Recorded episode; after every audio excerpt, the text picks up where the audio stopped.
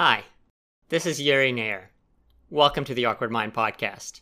If you're here, you must be interested in developing your mind and improving your life through self education. Unfortunately, developing your mind can be a real struggle when you're constantly being bombarded with negative digital noise from those pesky devices all around us. To tell you the truth, I felt frustrated myself until I discovered three simple steps to declutter my mind from that digital noise. And now I wanted to share those steps with you in the hope that it'll give you the tools to tune out the noise so that you can better focus on the things that will nurture and improve your mind. For that, I put together a free video series that walks you through the simple process of decluttering your mind from the digital noise. Are you ready to get rid of the negative clutter for good and tune into your real mind? Then head to awkwardmind.com to grab your free video series now and start your journey to a better mind today. And now, let's get on to the show.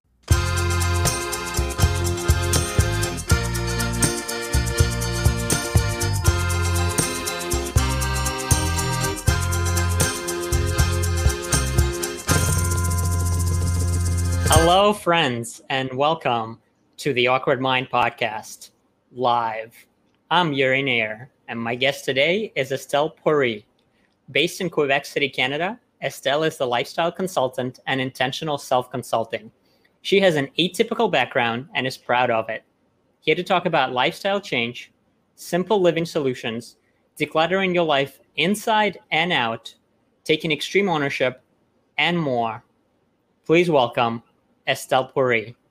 Estelle, welcome to the Awkward Mind podcast. Oh my! nice. I thought I'd put a little little dancing into it. I love it. I love it. Thanks. Thanks. That's awesome. Well, welcome. I'm so glad that we got to connect. Thanks to our good, good friend and my coach, Kia Baker, who introduced us.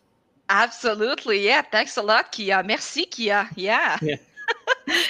All right. Very good. So I guess because I was a little I, not surprised, not in a bad way, but I was just like when I was reading your bio, I was like atypical background. It's like I want to know more. I'm intrigued. So will you will you set the stage for us a little bit? What was it like growing up, and why are you proud of your atypical background? Um, well, I would say that uh, a typical background, huh? I guess that would come from my parents. Um, I guess in a good way and in a bad way. Um, I'll say this uh, pretty straightforward. Uh, growing up was uh, was a bit of a traumatizing experience. Without, let's say, getting into in too much details, it was it was uh, pretty dysfunctional and uh, yeah, traumatizing. So I think that uh, led me into um, living a bit of a, an atypical life and creating this atypical background uh, of mine.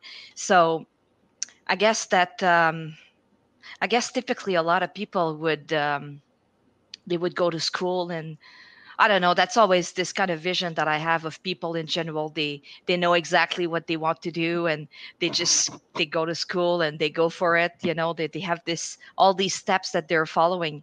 Uh, but I guess I did the complete opposite. Um, I guess I went to school. I guess I I guess I enjoyed it. Uh, and I worked a little bit. I did a, an architectural uh, technology diploma, and I worked a little bit in the field of architecture. I worked in architects firm, uh, just a few of them, and um, I guess it just wasn't for me this uh, this life in an office.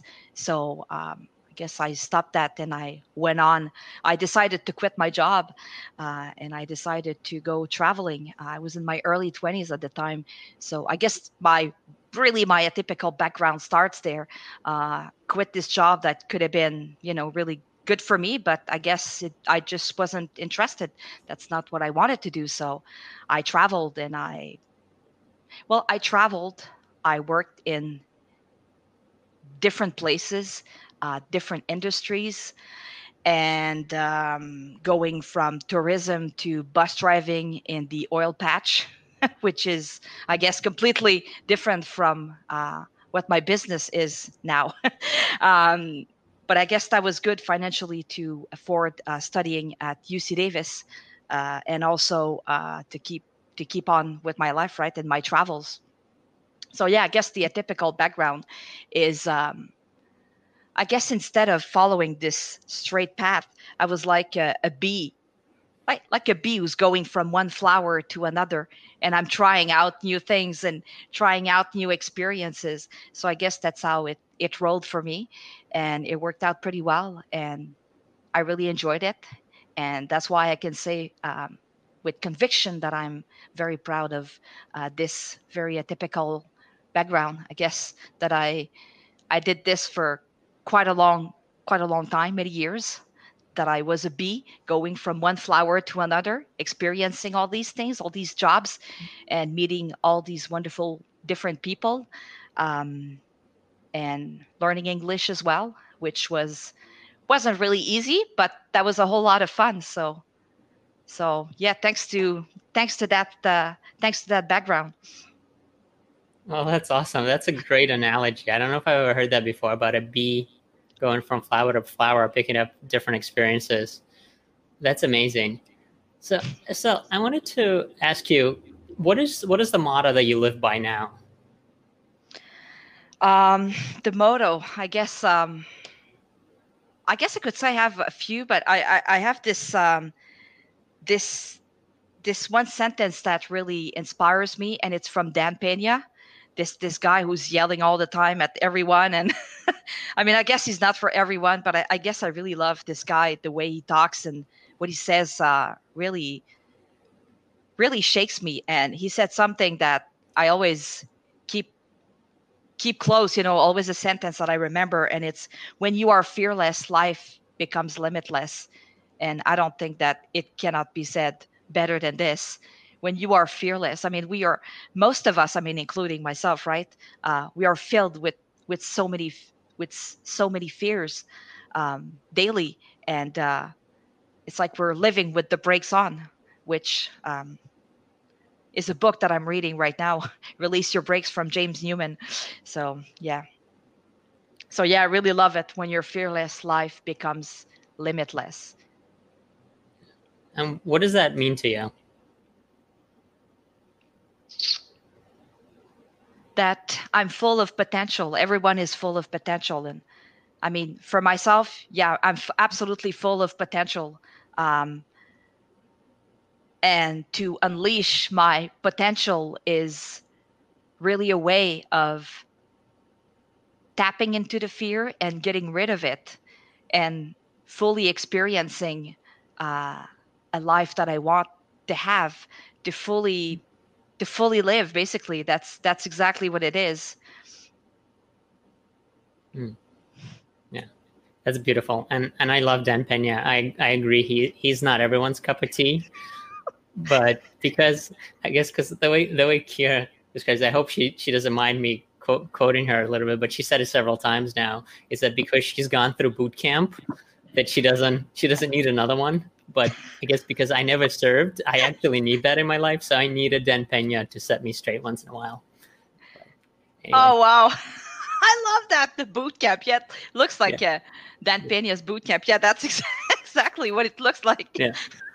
so I was like, I, I I get it that you don't want to go through that again, but I've never gone, so I, I need that in my life. So, so. in any case, so I guess in all your buzzing around from thing to thing, you had a bit of an awkward moment because you know one of the connections we also share is through the London Real Academy, and though we haven't taken the courses at the same time, right? I'm going through some of it now, and you've taken their business accelerator earlier. But I know as you were going through it, you had a bit of an awkward moment and a bit of a realization because that was all before you settled on a lifestyle consulting. So, will you talk a little bit about that? Yeah, absolutely. Actually, uh, I guess it, it feels uh, like a awkward and a bit embarrassing and a bit like a haha moment. But I guess it, it happens to it happened to me, but it it happens to it can happen to so many people. Mm. Um, I guess that when I started the course, I mean, I had just left this job, uh, this this shit job that I had, and I quit, and then I joined a London Real Academy and I started the business accelerator. I was really happy about that. And um, I had this idea of lifestyle consulting. You know, I'm passionate about human being and sustainability and travel. And I thought mm-hmm. this is what I'm this is what I'm going to be doing. I, I've had this idea for a long time.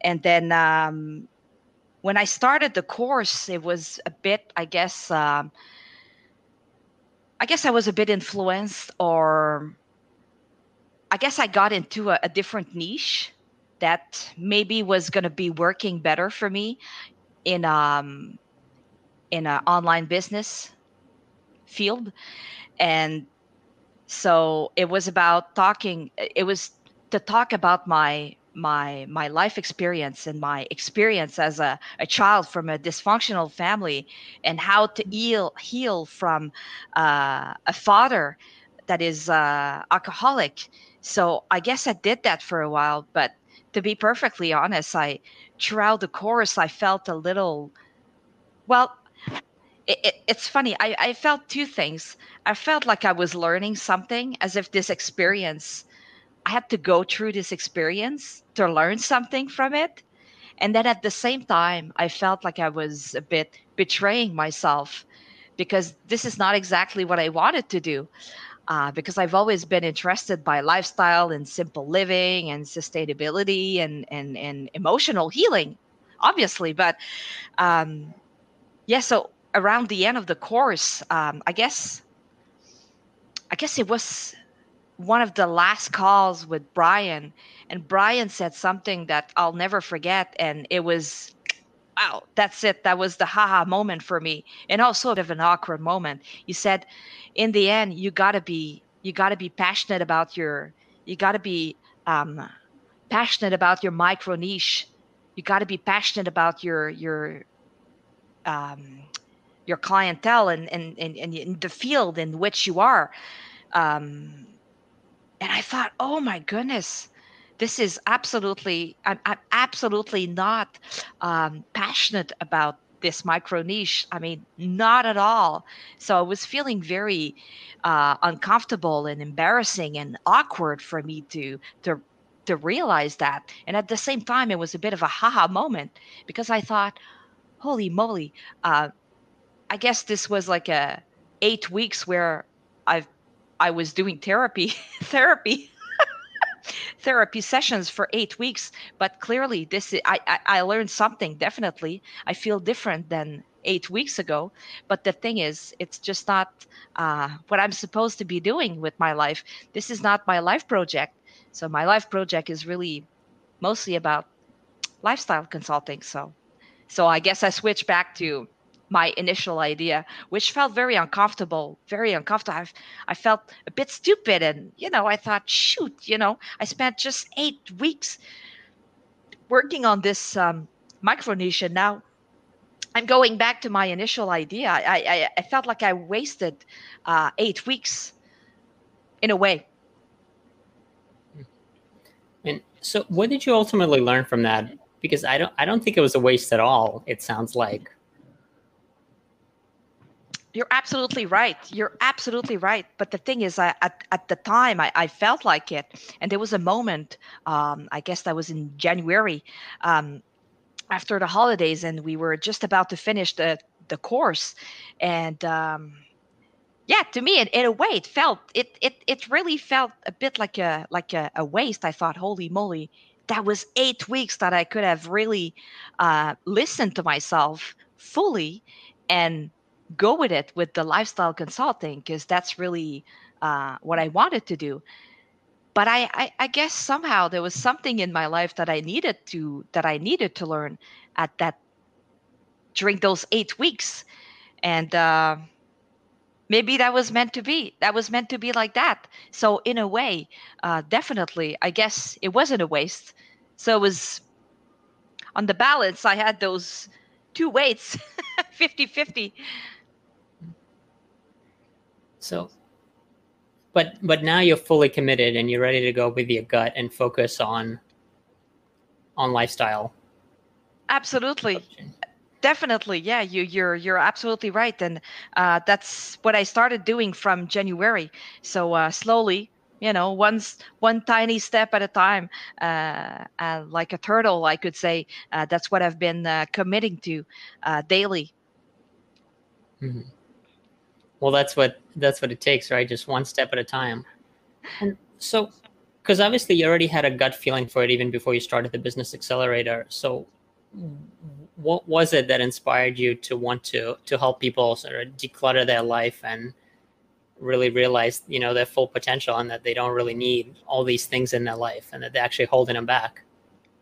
Um, actually that's a really good question because I, I could go back to childhood where um, as much as it was a, a bit of a traumatizing experience and not a really good experience it was a bit of a dysfunctional um, very toxic environment and dysfunctional. There was this side of my parents that was very very inspiring at the same time.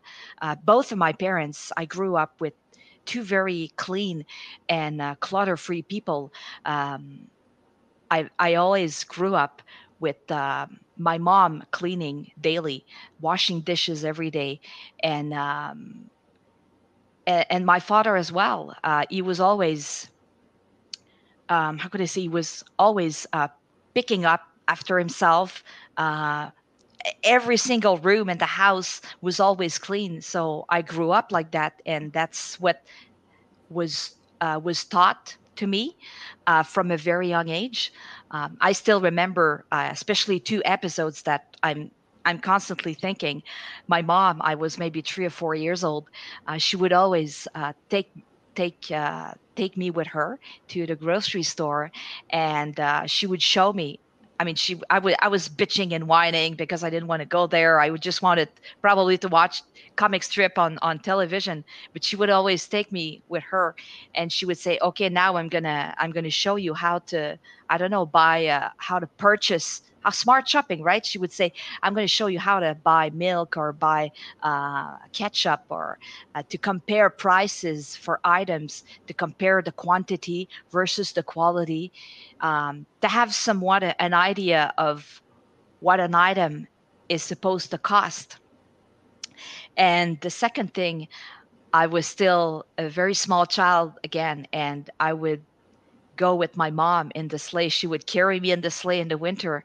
And then at some point, uh, obviously, I would start bitching and whining because she would say, Estelle, get off the sleigh, please, because I need to pick up that table, for instance. And uh, well, it was a table that was. Um, that was trash basically uh, somebody would get rid of it and not want it anymore. However, it was in excellent prime condition, and my mom would see that as pure gold and something that she could have in her house. So I guess that I also grew up with in a house, in a household where um, a lot of the furniture is uh, is very old, is is uh, secondhand, is uh, free, and um, lasts for a long time. So I guess that's I guess that's how I grew up, uh, really giving value to objects and cherishing objects uh, to love them in a to love material possessions in a positive way and to to love people in a positive way and to also love and cherish um, material possessions in a positive way so if i'm i cherish those two they last for a longer time so hmm. so yeah i would say that's that's how i've been uh, that's how I, was I was born and raised in that type of, of, of family. And I guess that I, I carried that all my life and that's just how I live now. Right. So for I guess for those of us that maybe have a have a different background and haven't had that environment sort of instilled in us from early on, what made you realize that you can actually help others and what what made you decide to turn this into a into a business where you actually help others? Um, well i guess that was over time. Um, i guess with an atypical background i i got to work and in different in different in different field in tourism in in the oil patch like i said in northern canada. And I've met a lot of people um, because I was also uh, I was a bus driver, but I was also cleaning rooms, so I could see the people's the, the different workers' room, and I could see how people were living, and uh, I could see how people collect a lot of stuff and how people spend their money. uh, that often uh, they, they earn money and then they spend it right away on on stuff that that actually they don't really need and also they think they want but actually maybe they don't they don't really want it. They think they want it because they want to fit in uh, with everybody. They want to look like everybody um, maybe because that's like um, a comfortable a comfortable state to be in. So it was really the the number of people that i met over the years. And to see how they were thinking and how they were behaving on a daily basis that got me to think that there was a bit of a problem. Um, another thing was also the consumer debt. For example, the con- the Canadian consumer, the, the average consumer debt of Canadians that is going up all the time, which I guess was confirming that people. I guess it's a bit of a lifestyle. People like like my good friend Alberto would say. He's a dear friend of mine. He would always say, um, people survive in debts so it's a lifestyle it's a it's it's i guess it's a choice um, and yeah that's how people live and sometimes they don't really realize that they're living like that. It's it's oh it's normal. That's how we live. We survive in debt that's what everybody does. So we do it and i guess we don't ask ourselves too much too many questions about that. And the last thing was um, sustainability. So I guess over the years, um, I was exposed to sustainability by, for example, working in, in the oil patch, and I saw how how much um, land destruction was occurring, and throughout my education as well, that um, I became more and more interested by sustainability, uh, whether it was in renewable energies or sustainability of the built environment, and regardless if climate change exists or not. Um, I think that if we want to change the world, if we want to uh, protect Mother Earth, um, I think that it's important to change ourselves.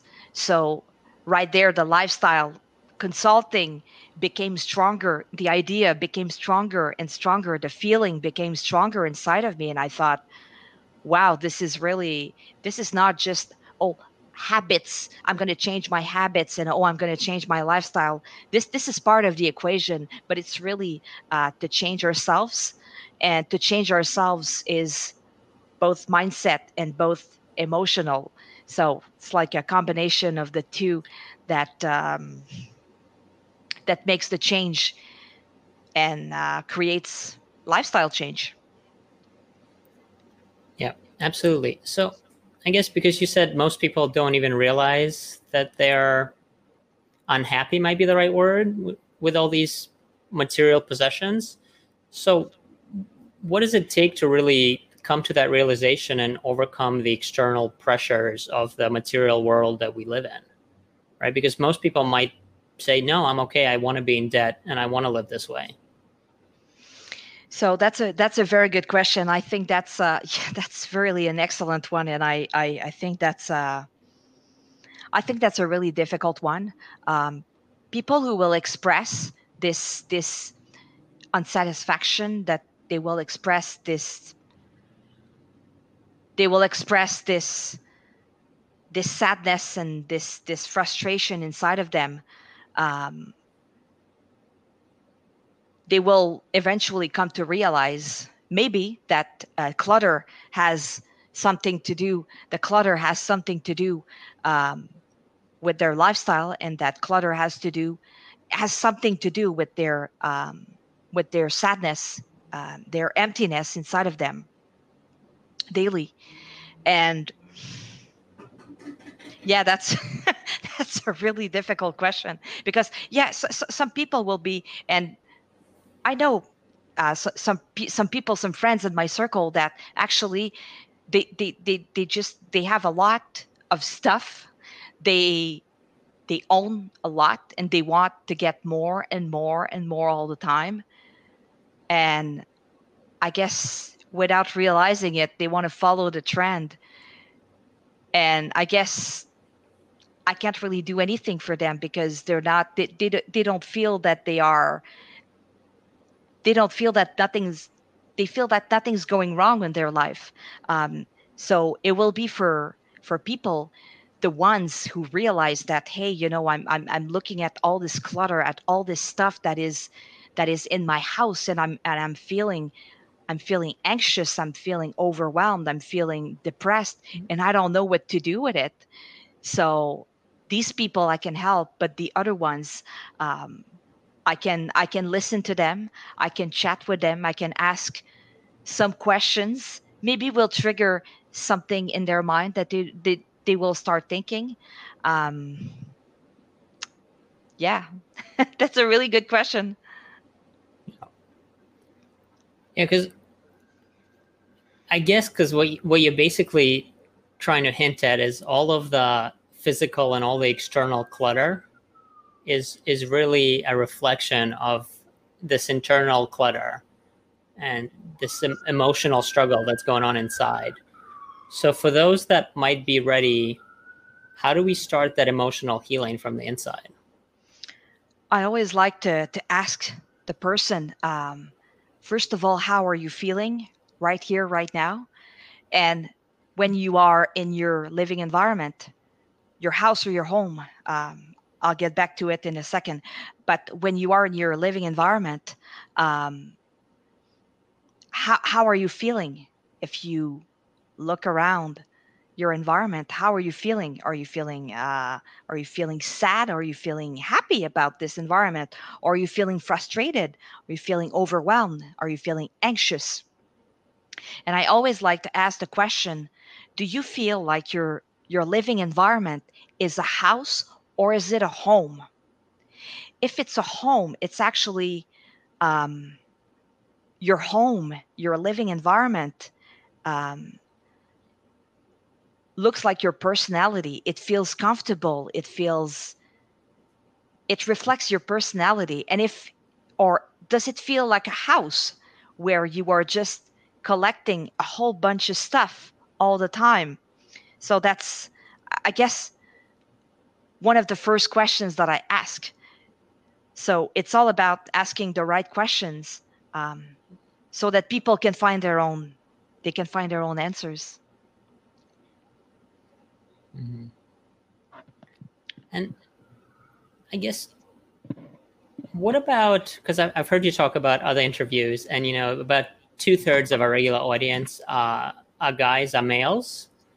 And I've heard you talk about, oh, well, you don't need, you know, more than five dresses if, you know, find the five dresses that make you happy. Well, I don't really wear dresses, and there's nothing wrong with anyone who does, right? But so do you find that it's maybe it's different for guys or maybe that they're they're dealing with it differently or they don't really realize or they don't have the same struggles with external clutter or internal I guess they have the same struggle. You're very right.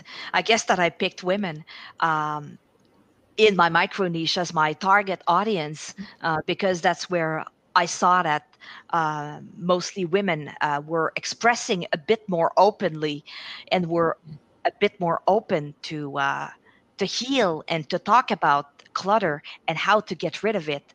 Um, and you're right for for men. I guess that it's a bit uh, it's the same the same issue really, but it's I guess it's expressed a little differently. Um, I'll give you an example. My uh, my my boyfriend actually, him and I we have two different lifestyle. He owns a lot of stuff, which tells me that he uses every single item, which I don't believe him. It's difficult to talk about it with him, and and I find that he's a, a typical typical person that um, will not be exactly very open minded to talk about that and to express it like a woman would be. And I find that um, maybe guys are a bit more like in terms of decluttering and cleaning and organizing these three uh, these three components i find very very important. So the decluttering is a lot easier with women i found so far um, and with with guys it's it's it's not as easy. And the cleaning and organizing as well is the same thing. Um, so yeah but i haven't i haven't spoken too much um, with men so far about that. So thank you. That's a very that's a very interesting uh, that's a very interesting point and comment that uh, you're bringing here. Thank you. Yeah no, absolutely. I was just thinking about it because my my living environment is less than ideal and I've been getting better, but I, I tend to be the guy that collects a lot of stuff as well. And I have lots of gadgets and, you know, and I know that I don't use most of those things. So I just, I, I thought it'd be interesting. And then maybe this is an opportunity to start that conversation for men as well. And maybe, you know, your, your boyfriend is watching and this will also be the motivation for him to talk more openly about it, not to put him or you on the spot. But absolutely I think this will be, you know, I don't want to, just don't send me angry comments afterwards. Like, he was so pissed off. yeah, no. No, no, no, no. No, I think that will be fine. Actually, he's he's not he's not even on uh, he's not even on Facebook. So uh, well, we'll have to, to, find him and get him, get him the exactly, video afterwards. Exactly. But you're right. You're right because you know you, it's wow. That's you just get me thinking here and thank you for that because yeah women the conversation with women and men is is basically the the it's the the basic the base of the question and the conversation is really the same it's just that i guess that my target audience for now mm-hmm. my my thousand when my 1000 true fans for now are turns out they turn out to be women more than men because the uh, yeah, I guess the open mind, uh, mm. the mind is a bit more open uh, to the conversation. So yeah. No, absolutely. So, so what do you think? What is that motivation that we need to overcome resistance to change, right? Because at its core, that's basically what we're talking about. Is once you realize, you also have to be willing to take the steps to change. But what's Absolutely. stopping us? Wow, I, I guess that uh, it's the fear of change, um, the fear of moving forward, the fear of um, getting out of our comfort zone. Because I, I, I guess that it's so comfortable once we, when we are, we are surrounded with with clutter and we are, yeah, I guess it it can feel, it can feel comfortable in a way Hmm. Yeah, I, I would think that's really the fear of change. It's the fear of the fear of, of moving forward. And, and I think there's also an emotional component. There's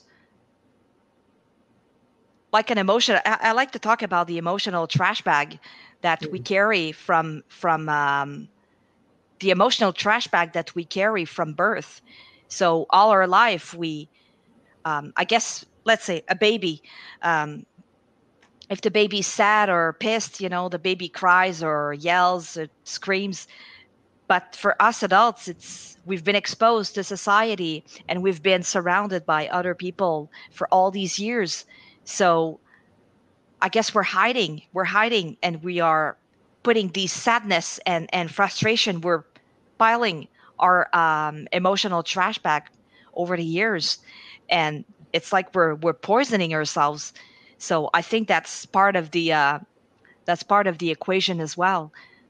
Both the fear of change and getting out of our comfort zone and also um, these emotions and these things these this emptiness inside of us that it's difficult for us to connect with it and to express it. So i think that's uh, it's part of the equation as well. So, do you think, in a way, then the the business accelerator was a bit of that for you, of dealing with that emotional trash bag? Absolutely. Even though it wound up not being the focus of your of your business. Absolutely, and and and you know that's that's an excellent question. I think that's to us to an extent, it was what I needed to. Uh, that was like. Uh, I'm, I'm trying to think of an image here. I think that's that's totally that was necessary for me to move forward to the next step. It was necessary for me to to to really embrace the lifestyle consulting, to really step into it properly. I think that that was completely necessary. And in that way, uh, it was not a waste at all. Like you said earlier, that was not a waste. At first, I saw it as a waste, waste of time kind of thing, right? But no, that was that was not a waste. That was completely necessary. It was, I guess, something I, it was meant to be.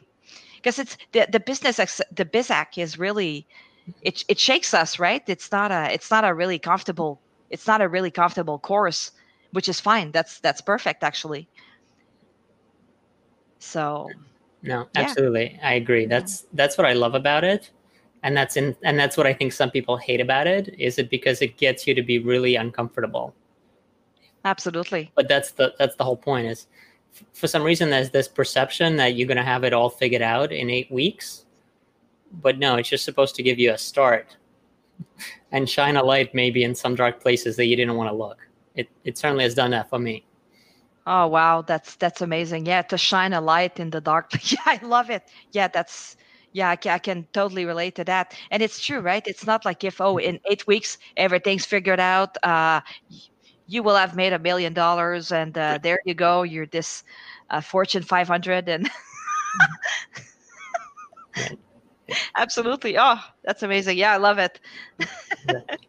And so i guess with decluttering switching to sort of the more the physical and practical aspects of it where do we start? Well, um, I like to think that there. Well, I like to say that there are three steps.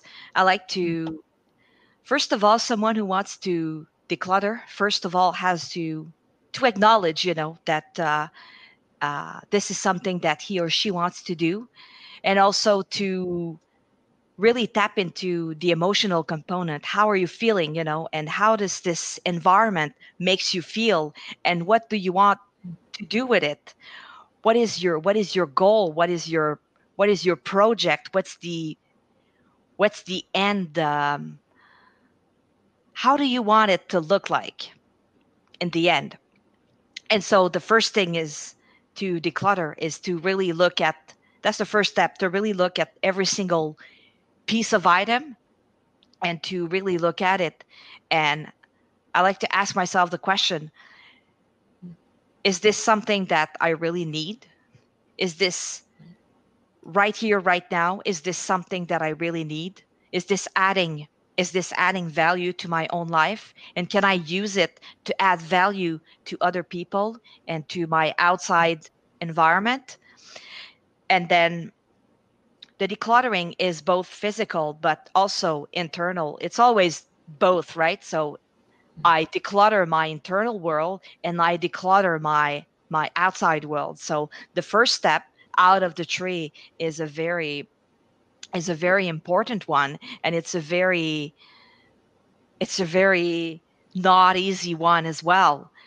Just like the second step the second step is i'm going to i'm going to clean my internal world. I'm going to clean myself. So it's to really tap again tap into my my emotional side of myself. And i'm going to clean my outside world as well. Once i've reduce the amount of possession that I own. Um, once I have all the possessions that that are in my life and that I'm I am using and that I will be using on a regular basis, then in the end, once I, I clean, I can take all these possessions and put them back in place and to organize and tidy. Hmm and that's uh, that's not an easy job, but it's it's completely doable, completely doable. And I guess if we if we get stuck, we can always reach out to you for help. Absolutely, I love to chat. I love to look at what people are doing and um, not exactly make suggestion, but to ask ask questions because people have their own people have their own solutions people people are, are able to uh, find their own answers. So that will be uh, for me an honor to uh, to look at uh, the job that has been done so far and to accompany that person and to ask questions. Mm. so that the person can keep on the work by himself or herself and find and find uh, and find a solution that it that will be working for him or her. Right because you're really enabling people to adopt these new tools right into their repertoire so that they can continue doing it rather than becoming a crutch for them. Absolutely absolutely. And and I'll and I'll say this for example if someone says oh you know I have these these these five dresses that I really love and I absolutely want to keep them. That's fine. If that makes you if that makes you happy not just happy but truly happy authentically happy. If you feel happiness to keep these five dresses and you feel that you will you will use them you will put them on often and that they add value to your own life and they you can add value as well on the outside um, that's perfect. If that makes you happy that's fine. And and what about the typical excuse like oh well i'll use that someday.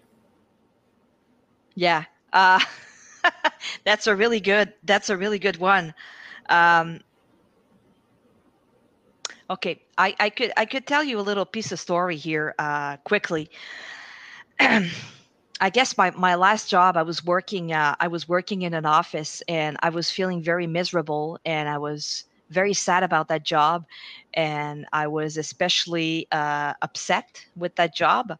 So one night after work, uh, sorry, I'm just going to plug my computer here. Ah, damn it. Okay, almost no more battery. So, um, so yeah, I went to um, after a hard way at work hard day at work, I went to the store and I bought this. Um, I went to a store and I bought. Um, I went to a first store and I bought some clothes. Um, obviously, I think you know the rest of the story. I bought the, these these clothes and obviously I did not try them on. They did not fit me. I thought they were really looking nice and I thought, yeah, I'm totally yeah, yeah, I'm going to wear them. Of course, I'm going to wear them. Yeah, at some point, I'm going to wear them. Back at my place later, um, I put them, I left them in the bag with the tag on.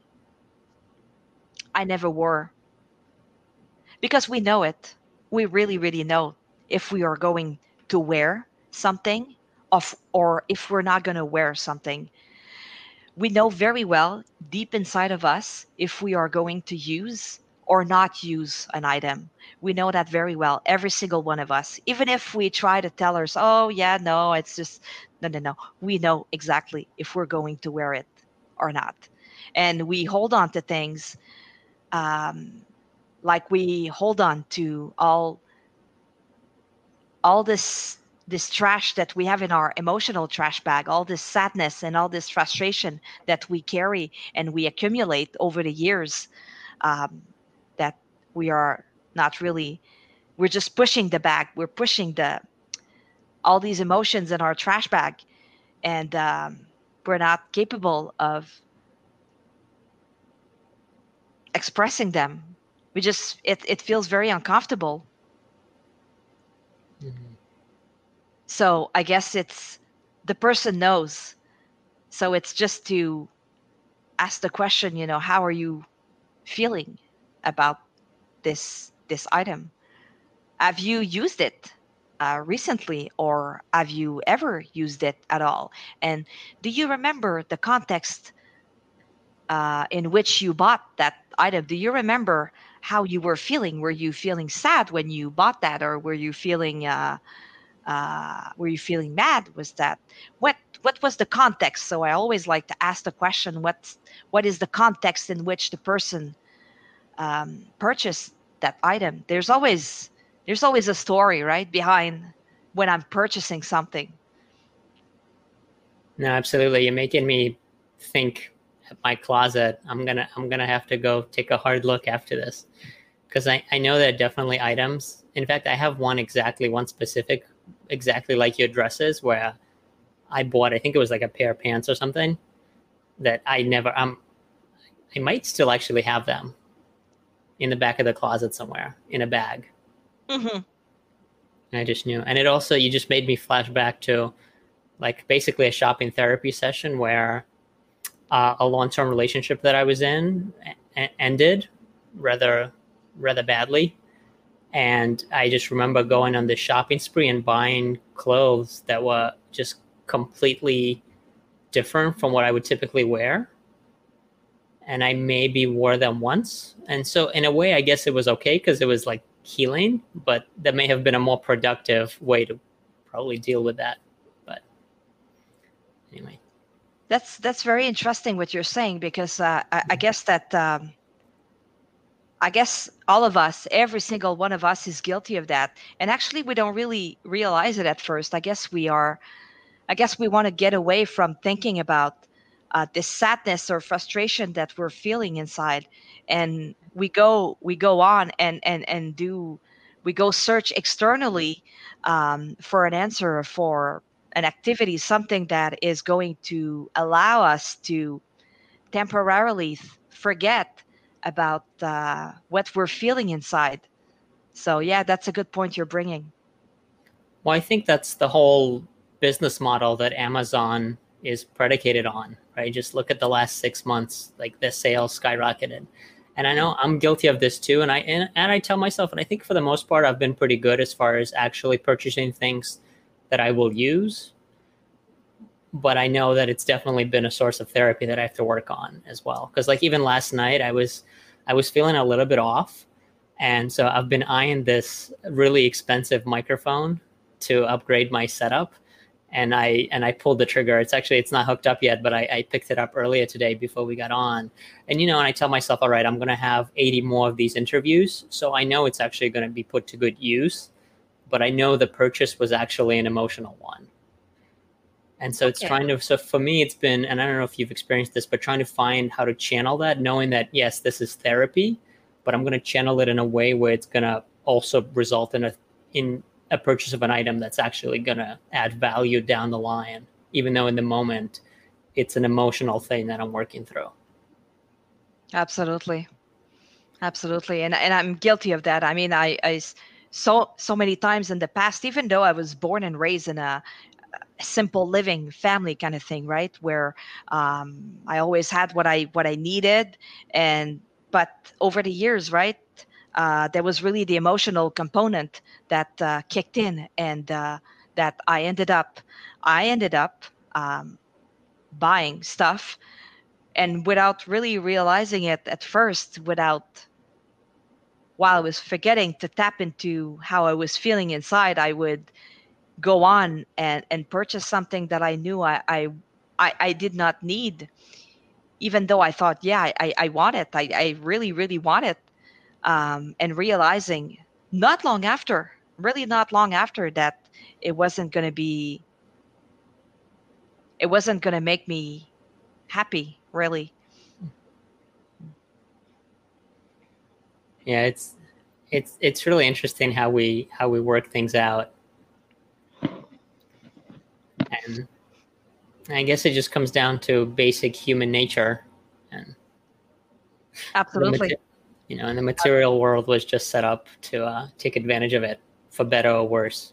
Yes, absolutely. And you see, it it uh, reminds me of, um, you know, my when my with my uh, one of my parents uh, passed away in 2015, five years ago.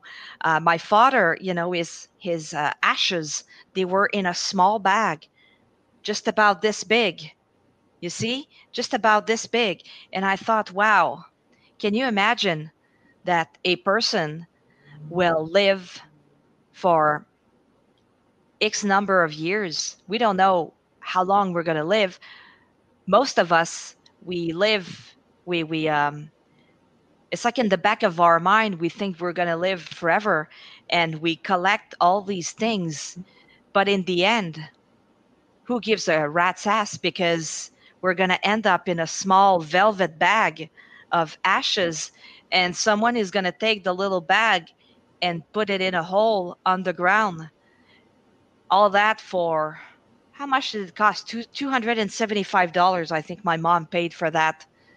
For two guys to dig a hole and put a bag in it and then just fill up the hole afterwards. So we live our lives collecting all these things that don't serve us, they don't add any value to us, to our lives, and we end up in a hole. Can you imagine? Oh my goodness. wow. It's a bit crazy. That's, yeah, it, it, it's also powerful and true because we can't take it all with us. Yeah. Re- regardless of right what you think or what you believe happens, afterwards, either way, we know for a fact that you can't take the physical possessions with you. Absolutely. Yeah. And Estelle, what have you learned maybe in the last two years or as little as six months that really excites you?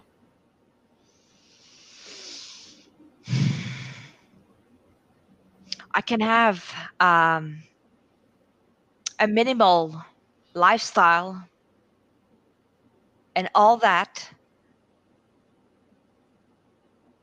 by having an optimal life. My, my my lifestyle can be so minimal can be so simple and i can have an optimal life. I can live a very happy life.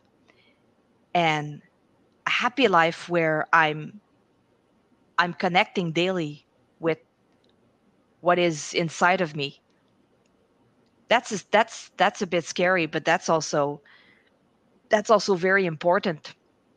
And that's um that's very powerful. And i think that uh, yeah that gives us great power and that um, allows us to move forward. And i find that very exciting. That's awesome. Right because you don't have all those possessions to distract you. So you, you have to be one-on-one with yourself Absolutely. Absolutely. And Estelle, what do you know that nobody else knows that pisses you off that they don't know? Holy shit, that's a good question. What do I know? What's the thing that to you it's like, this is so obvious. Why don't you know this? I, I would say I would say um, that sentence that I, I mentioned earlier that I to me is is really feels very obvious um, for for myself and, and my good friend Alberto, uh, who's 74 years old. I, I worked with him in the past. I I wish he was on social media. I would gladly introduce you to him. He's amazing. I'm sure you guys would get along. Um, he would always say, Estelle, look at people, lifestyle. He would always say that lifestyle and he would say yeah people survive people survive in debt. That's to me that's incredibly powerful and that is so true. People survive in debt. Gloria hi. Oh. sorry i got ah! distracted. Bonjour, but bonjour. absolutely they do survive in in debt absolutely. Exactly. Yeah it's it's a crutch so, but the other thing that I saw you you posted maybe a couple of weeks ago, I think, or actually it was on your live. So yeah, it was about a week ago. That that that's the sort of your other motto, I think, that I just absolutely love. yeah, have to shit twice the cleaning. Yeah. And you know what? It's funny because I I, I felt a little uh, just be. I kept having that in my mind have to shit twice the cleaning because it's it, i guess it's something that my mom would always tell me in french you know uh, um, i mean I, I won't say it in french but I, please, I, please do because i think it'll be yeah. it'll be awesome so, my mom would always say uh, in French, uh, imagine-toi Estelle si les gens, uh, si les gens euh, possédaient moins, moins de cochonneries et puis qu'ils nettoyaient deux fois plus. Donc, réduire de moitié ce qu'on possède et puis Uh, nettoyer deux fois plus. So basically, if people would reduce of 50% the crap they own and they clean 50% more, imagine the revolution, so to speak. And just the concept of have to shit, just, just the word shit, I was feeling very uncomfortable to to and I thought, okay, you know what? I I gotta stop this this this I'm tired of my own bullshit, you know. I need to I need I'm just gonna put it on and I'm gonna do a live and and I'm feeling always super uh, nervous and uncomfortable in lives. Um, and I thought, okay, I'm just gonna because yeah, that's my, my mother really inspires me with this half the shit, twice the cleaning. Imagine if we own 50% less, if we and we clean more. How great is that? How fun is that to have a clean place, a clean space and and and a clean mind, reducing the reducing all the shit that we own because yeah, we we own a lot of shit. A lot of us we own so much stuff and too much. Mm. Most of us we have too much Yeah. and and it's like we, we don't want to we don't want to realize that but we don't want to uh, to be honest with ourselves but yeah we have too much and and and and somehow our our our living environments are complete dumps a lot of people i mean i yeah No. Absolutely. That's awesome. So, but that short phrase, half the shit, twice the cleaning, what does that sound like in French? oh my goodness okay uh uh moins de cochon moins de cochonnerie moins de cochonnerie 50% moins de cochon half the shit la moitié moins de cochonnerie deux fois plus de nettoyage there you go It's more concise. Just trying to set you up for success in both uh, English and French. yeah exactly That's awesome. And and Gloria says good, which brings me to the question I wanted to ask you sort of towards the end is what does uh, extreme ownership mean to you, right? Because that's a famous Jocko Willink sort of phrase. um i you know what? It's to um to be honest with ourselves. To start being honest with ourselves. And yeah the half the shit twice the cleaning is i guess the beginning of the the thinking process right? But yeah extreme Mhm. ownership that's i'm responsible fully for my own happiness. I'm responsible fully a hundred percent for my decisions and in a pool in an ocean of so much choices i'm responsible for deciding. I can't for example i can't say oh there's all this all these commercials on television. Oh there's all this publicity all this advertising. Oh this is influencing us. Bullshit okay? You have the choice. You have you have all this choice and you have to make a decision. Every single one of us have to make a decision regardless of the influence regardless of the advertisement and regardless of everyone else.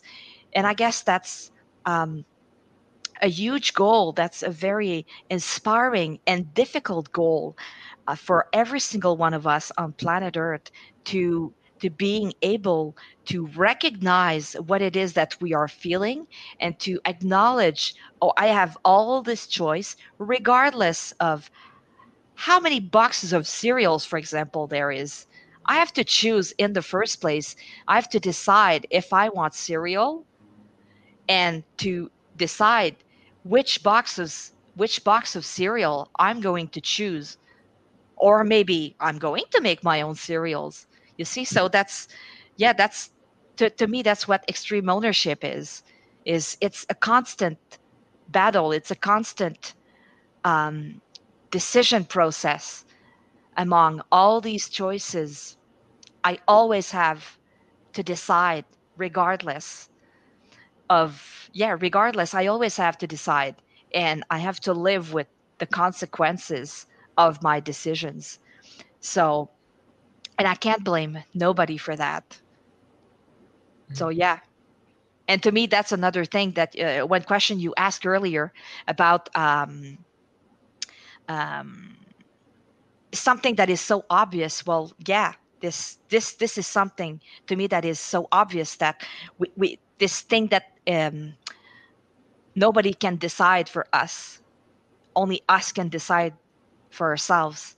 And i guess that really often we we let not that we let other people decide for us, but we let ourselves being influenced by other people and we make a decision based on us wanting to fit in because we want to be liked. So I guess extreme ownership is really to to recognize that uh, not everybody's gonna like me, um, and that's okay. I have to find a way to live with it because in the end, I'm gonna end up in a little hole, in a little hold, in a small bag, and somebody will. I will pay somebody. I don't know. Maybe now it's more expensive, but in 2015 it was $275 to pay two guys to dig a hole for me to go in and that's it that's it you see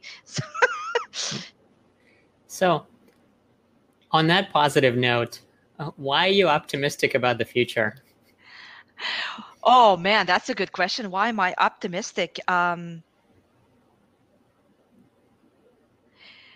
ah man that was the sentence that i i I would love to tell you. If I want to change the world. Oh yes, I if I want to change the world, start off by making your own bed, which means there's small tiny little action that I can do daily that I can decide to take daily in the in this ocean of choices.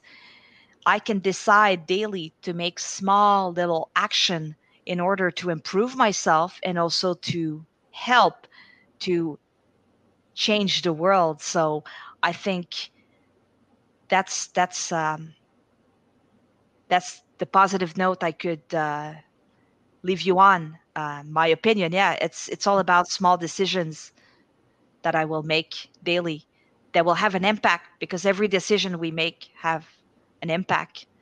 So that's awesome. Thank you for that. And so I guess uh, just a couple more questions really at the end. Who will Estelle Poiré be in five years? Oh my goodness. Um, well, I still want to uh, to be uh, lifestyle consulting. I guess I want to um, develop other projects as well. I want to travel the world and uh, speak. Um, I'm interested to speak in schools uh, with teenagers, with adults, with small child, s- small children. Um, I want to to be a better version of myself. I want to uh, work daily at getting rid of my ego, so that I can make my own decisions and not influence other people to make their own decisions. Um, so that I can leave that, you know, like a live and let live to really embrace that fully. Uh, I think that's really important. And um, yeah, that's uh, yeah, just to accompany as many people as I can. Mm-hmm. Yeah, so you want to help as many people as you can. Absolutely, all around the world. I'm I'm open, the whole planet. It seems to be the central theme of of London Real. Mm-hmm. Absolutely. Ch- changing the world one academy course at a time. Absolutely. Yeah, and and with uh, an online business, it's uh, it's possible to do that, right? It's uh... well, yeah. I mean, I've been amazed in just the last, you know, because I started the podcasting course first, so it's been ten weeks now, and just the amount of amazing people that I've made and the connections that I've made, right, including this one, which is like two degrees of separation, right? Is I met someone at London Real, and then I met you through them, and then you know, and we also now have friends in common, like a dear friend Raphael, who's who's mm-hmm. been on the show. So it's just been phenomenal. I actually had someone I didn't answer yet, but someone asked me because I keep making these connections on Facebook, and someone asked me, "Oh, it's good to connect with you, but can I ask you why you why you reached out to me?" It's like it's because I'm looking for like-minded people, right? I'm trying to build a network of people that can put out this positive energy into the world. And so, and that's what we're doing. Amazing. One conversation at a time. So, Estelle, how can people connect with you? What's what's the best way? Uh, so uh, they can connect with me uh, via Facebook uh, under my name, Estelle Poiré, or uh, via Instagram. Um, I am Oreo underscore Estelle. and also on my website. So intentionalselfconsulting.com. Just put all those up on screen. So for anyone interested and wants to connect with this beautiful soul, that would be the way to do it. Thank and you. is there, I- I wanted to ask you at the end, just because I'm curious, I was thinking about it today. Is there a significance to Oreo in your Instagram handle? Oh my goodness, that's uh, that's a hell of a story. Um, actually, um, I guess I I I guess I decided on that thing a few years ago because I, I guess I had a an Instagram account for I've had it for I guess I've had it for a few years, and uh, I wasn't too active until last year, I guess. And uh, Oreo Estelle is one of those crazy thing that I that I thought about, and um, it's like a Oreo cookie, you see. And I thought, man, how cool would it be one day that I could meet two chubby, overweight black guys, and that I would be in the middle, and we would take a selfie, and that would be like a that would be like an Oreo cookie, you know? And that would be super awesome. Like two overweight, chubby black guys that would give me a hug. How cool would it be? Yeah, that, that's a bit weird, eh? Totally weird, but that's okay. I'm I'm I'm I'm weird. I'm I don't fit in, so I'm I'm completely okay with that. so yeah, that's the story with uh, Oreo Estelle, which by the way is going to happen. You know, this uh, this ice cream sandwich thing is going to happen and uh, well you know all this imagination where i would be all dressed up in white and these black guys would be dressed up in in, in black and that that would be the perfect ice cream sandwich yeah and my my, my tagline actually uh, with uh, oreo estelle at first was um, oreo estelle life as an ice cream sandwich i mean let me tell you i don't know if i could have i could have started the business with that but hey you never know eh and by the way, I was not, I was not, um, I was not drunk when I started that account. Okay. And, and the tagline, I was completely sober. Yeah, well, well, Gloria is losing it in the in the background here on Facebook comments, so I absolutely love it. So I, I, I don't think it's weird at all. I think it's very real and awesome. On on that note, well, I don't know if we can top it, but I, I gotta ask you, Estelle, at the at the end, uh, do you have any, any sort of any final words or wishes for the audience? Um, if you want to change the world, uh, and, and and I'm taking that sentence from, uh, um, um, voyons, how do I say, uh, from this this guy shoot, I don't remember. He's one a guy in the naval na- uh, navy, I guess, and uh, he made a speech on and i saw it on youtube and he would always say if you want to if you want to change the world start off by making your own bed which i think is absolutely so powerful it's the first thing that we can do in the morning when we wake up is to make our own bed and to enjoy uh, taking the time to do it and to make it um, i think is incredibly powerful so that that that says a lot about us um, how we how we love and respect ourselves, how we cherish ourselves and other people as well after after that. So I think that I I fully believe that yeah, if we want to change the world, we we can start off by making our own bed. I love that. Yeah. Wow, it's so simple yet so true.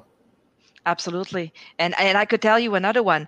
Uh, we can start by healing healing uh, our internal world to become more intentional with our outside world. And I guess that motto came to me and that got me thinking about intentional self consulting. So, And of course, everyone can now connect with you on intentionalselfconsulting.com or follow you on Facebook or LinkedIn or on Instagram at absolutely. Oreo Estelle. I think just that alone is going to get you a ton of followers now that we know the backstory for the Oreo cookie. Absolutely. So I expect to see that in your feed very soon, realized. Oh, absolutely. Yes. And you know, the, the funny thing is, I, I, I wanted to do that in, in New York City to maybe find a, a neighborhood where I could find two two overweight black guys, you know, that would like to do a sat or you know ice cream sandwich with me. That would be awesome. Let me tell you. yeah. well, hopefully next time we can we can do this in person. Maybe maybe in New York or in, in Quebec, and then if we do it in New York, then we'll we'll have to find uh, find that that photo set up for you. That's awesome. well, so thank you very much. I really appreciate you and wish you much success with just everything that you do. And I think is is incredible, and it's the message is is so real and inspiring, and I think you're going to help a lot of people. And I just I can't wait to see it to see it unfold. Yeah. Thank you so much. I really appreciate that, and uh, it's been an absolute honor to be on your show. And uh, I wish you the same to you. And uh, I cannot wait to see it unfold and to to see the rest of of what you're doing. Thumbs up! It's going to be amazing. Well, I appreciate you. And I appreciate all of you for listening. If you'd like to be in the know about when the next episode is released, head over to awkwardmind.com and subscribe. That's all. Goodbye for now.